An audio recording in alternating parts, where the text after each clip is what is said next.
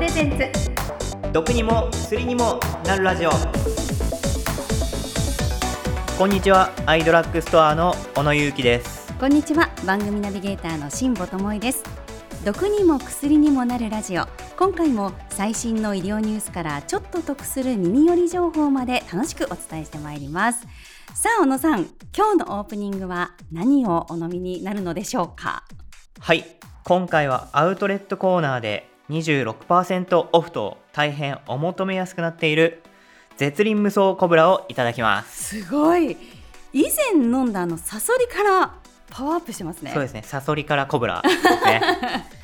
はい、はい、まあ、こちらあの蛇の王様でもあるコブラを主体に獰猛で神秘あふれる蛇類の有効成分とすっぽんなど動物原料をプラス。さらにガラナ人参無臭ニンニクをバランスよく配合。あなたの活力を引き出すスタミナドリンクですということで。でははい。どうぞ。はい説明ありがとうございます。はい。開けました。開けました。コブラ開けました。それではいただきます。はいどうぞ。今回もいい飲みっぷりです。ごくごく聞こえてますでしょうか？コブラのパワーが注入されました。ああ いやこれコブラ。はいすっごいあの効きますね。ああそんな感じしますか、うん、これが26%オフってだいぶ安いんじゃないですかね。本当ですよね、うん、このねお求めやすくなっている時にぜひということで、ね、これのおかげで今回も最後まで頑張れそうです。それでは最新の医療情報をご紹介するメディカルニュースのコーナーに参りましょう。医療業界の動向に社内一詳しい田沢秀樹さんとお送りします。田沢さんよろしくお願いしますはい、田沢秀樹です。よろしくお願いいたします。それでは今月のメディカルニュースです。肝細胞移植で HIV 感染から53歳の男性が完治。2月21日に AFP 通信が伝えたニュースです。デュッセルドルフの患者と呼ばれる53歳の男性が幹細胞移植の結果 HIV 感染から完治したとする研究論文がアメリカの学術誌ネイチャーメディシンに発表されました。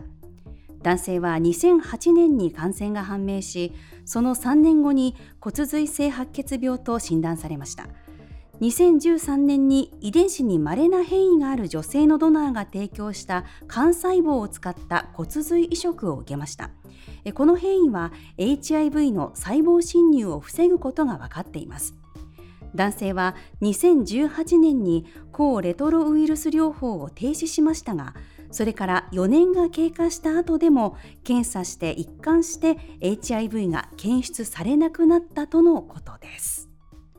はいというニュースなんですね田沢さん。はい、えー、今回紹介するのは HIV が完治したニュースですが、はい、皆さんの中には HIV に感染して発症するエイズえー、後天性免疫不全症候群は、えー、不治の病というイメージを持っている方も多いのではないでしょうか。はい過去にはエイズが原因でお亡くなりになった著名人のニュースを目にする機会も多かったため治らない病気というイメージが強いのかもしれません。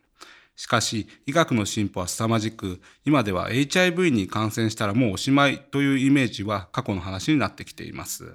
ちなみに田沢さん、あの HIV とエイズの違いについて教えてもらうことできますか？はい、HIV は人免疫不全ウイルスのことで、ウイルスの名前です。はいエイズとは後天性免疫不全症候群の略称で HIV に感染した人が免疫機能の低下により合併症を発症した状態のことを言います。なるほど。はい。ちなみに HIV とは、えー、ヒューマンイムノデフィシエンシーウイルスの略なので、はい、えー、この V がウイルスなので HIV ウイルスとは言わないようにしないといけないのは注意が必要です。はい。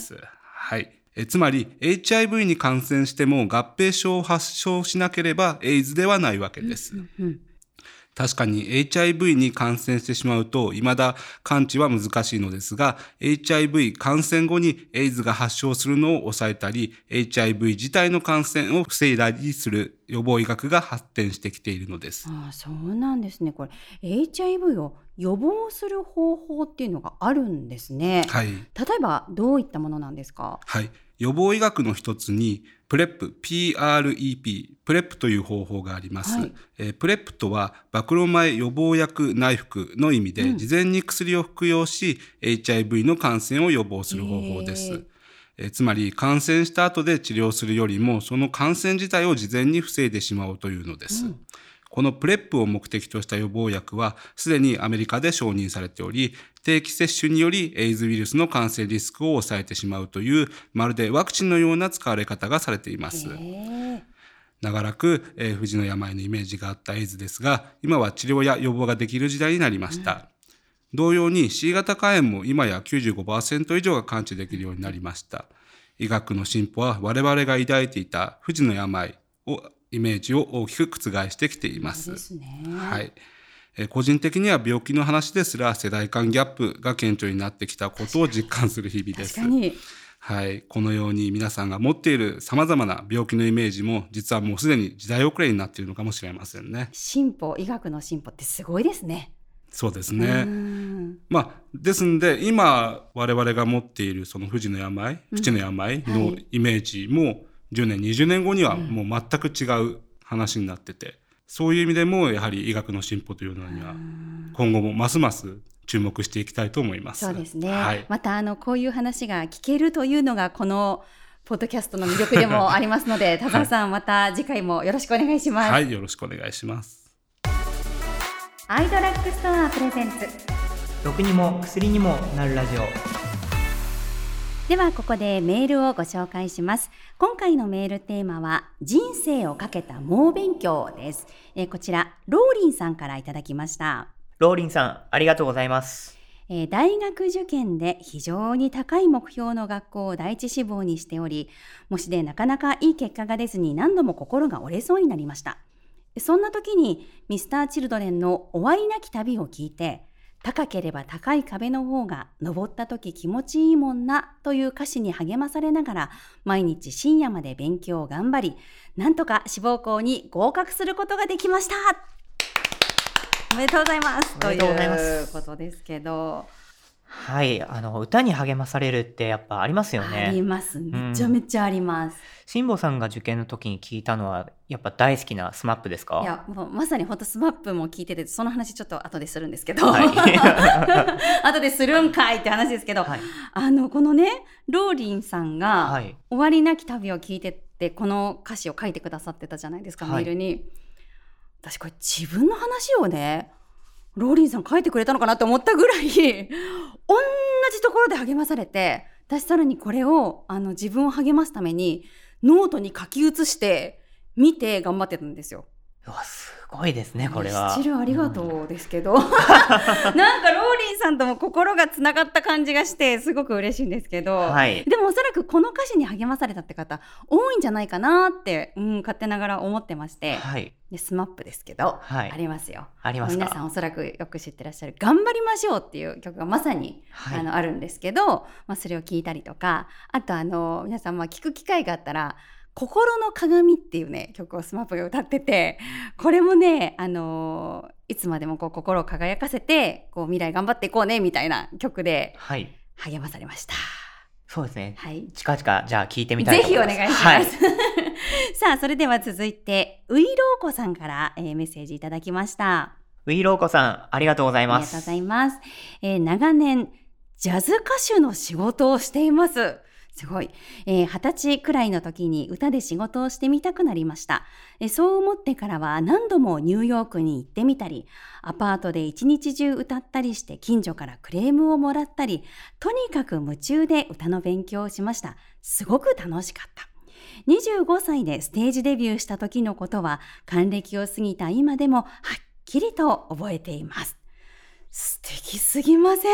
はいこれ素敵ですね。はい。本当に、えー、そっか。還暦を過ぎられた、うん。ということは40年以上前のことですかね。ということになるかもしれないですね。えその頃に何度もニューヨークに行くってすごいですよね。この努力が。うん。ね、でしかもそれをすごく楽しかったっって言えるっていうね、はい。そこがまた本当にこう憧れるというか、はい。うんなんかこう輝かれてる姿が目に見えるような感じがしますよね。そうですねわかりますそれ。うん。はさあでは最後今日はもう一ついきましょう、いはい。ピケさんからいただきました、ピケさんありがとうございます。えー今から45年前の大学受験で人生をかけた猛勉強をしました。受験の2ヶ月前に交通事故に遭い、えー1ヶ月の入院生活を送りました。退院後で気力体力が消耗している中受験勉強の遅れを取り戻すべく昼夜鬼のように勉強しました。おかげでなんとか志望大学に入学できましたが入学後は反動で勉強しなくなりました。ということですけれども。受験の2ヶ月前に交通事故で1ヶ月で入院大変でしたね。ーこれ諦めますよね、うん。ちょっともしかしたらねそこでね。もう自分はちょっと別の道模索しちゃいますねきっと、うん。うん、でもそこから諦めなかったのが本当すごいと思います。です。うん。で、まあ、反動で勉強しなくなったのは、まあ仕方ないのかなって思うんですけど。そうですねん。その頑張る分を一気にそこに詰め込んじゃったっていう感じかもしれないですけど、はい。いやでもね本当に皆さんのことを聞くと頑張ろうと思いますねわかりますね、それ。うんはい。たくさんのメールありがとうございました、はい、ありがとうございました。えー今メッセージをご紹介した3名の方にはアイドラッグストアでのお買い物に使える2000円分のポイント差し上げます楽しくお買い物してくださいアイドラッグストアプレゼンツ。毒にも薬にもなるラジオ。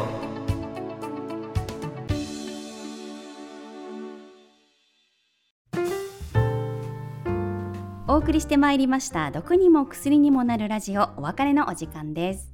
今日はメールをたくさんご紹介しましたが、お便りをいただけると、こんな方が聞いてくれているんだ、あんな方が聞いていてくれているんだと、うん。リスナーさんの顔が見えるようで、とても嬉しいです。うん僕の話をジャズ歌手の方が聞いているとは思いませんでした。確かに ねえでも本当にこういろんな方が聞いてくれているっていうのがこのお便りからね分かりますし、はいあの紹介できなかったお便りというのももちろん読ませていただいておりますので些細なことでもメールで教えていただけるととても嬉しいです。はい、お待ちしております。えさてアイドラッグストアでは25周年記念特別キャンペーンを現在も引き続き開催中です。新ノベルティドラサンマグネットも配布しておりますので各キャンペーンの詳しいことはアイドラッグストアのサイトや番組概要欄のショーノートをご参照ください。番組ではリスナーのあなたからのメッセージお待ちしております。番組概要欄に記載しておりますアイドラッグストアの公式 LINE へのメッセージもしくはお問い合わせフォームのリンクよりお送りください。次回のメールテーマは夏を取り戻せ今年の夏に向けて準備したいことです。先月の3月13日、まあ、政府からマスクの着用は個人の判断との発表がありましたが、まあ、ようやく新型コロナウイルスの新規感染者数も落ち着きを見せてまいりまして今年の夏は久しぶりにレジャーの予定が立てられるかもしれませんね。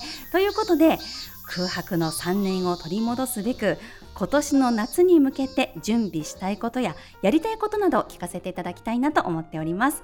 まあ、例えばライブに行くのが趣味なのですがここ数年は声が出せずいまいちの盛り上がりでした。でも今年からは声が出せるライブも増えてきたのでバテないように今から体を鍛えておきます。とか高校野球の大ファンで毎年甲子園に足を運んでいたのですがコロナの影響でしばらく行けておりませんでした。今年の夏は入場制限なくなるということで現地へ足へ運ぼうと思いますなどなどもう何でもいいので送ってくださいはい。辛坊さん、今年の夏のご予定何か決まってるんですか？あのまだ夏の予定はちょっと決まってないんですけど、はいでもやっぱりどっか行きたいなと思っていましてまあ、さっきね、あの例えばっていうところであのライブの話ありましたけど、はい。この間ねはい。声出し OK のライブ行ったんですよ。あ、そうなんですか。最高ああ誰の本当スマップですすすいません香取慎吾さんです。あのちょっと前におなほぼ同じ内容で香取慎吾さんのライブに行ったんですけどそれは声出しまだダメだったんですよ。はい。でこの間行った時は OK でやっぱね全然盛り上がりが違ってなんだろう楽しさはもちろん一緒なんですけど、はい。こっちのその気分がこう声に出して表せるっていうのは、会場の一体感としてもね全然違って楽しかったので、はい、ぜひね皆さんもそんなお話なんかもねあの寄せていただけると嬉しいなと思っております。はい、はい、お待ちしております、えー、テーマメール以外にもアイドラッグストアへの疑問質問我々へのメッセージなどもいただけると励みになります。メッセージがご紹介できなかった方にもアイドラッグストアオリジナルタオルが当たるダブルチャンスがありますのでどしどし送ってきてください。その他番組内でご紹介したニュースの元記事やアイドラッグストアの販売商品ご紹介した健康情報などへのリンクは各プラットフォームのショーノートで確認できますので合わせてご活用ください。それではまた次回お会いしましょう。お相手はアイドラッグストアの小野ゆうきと辛坊智恵でした。ありがとうございました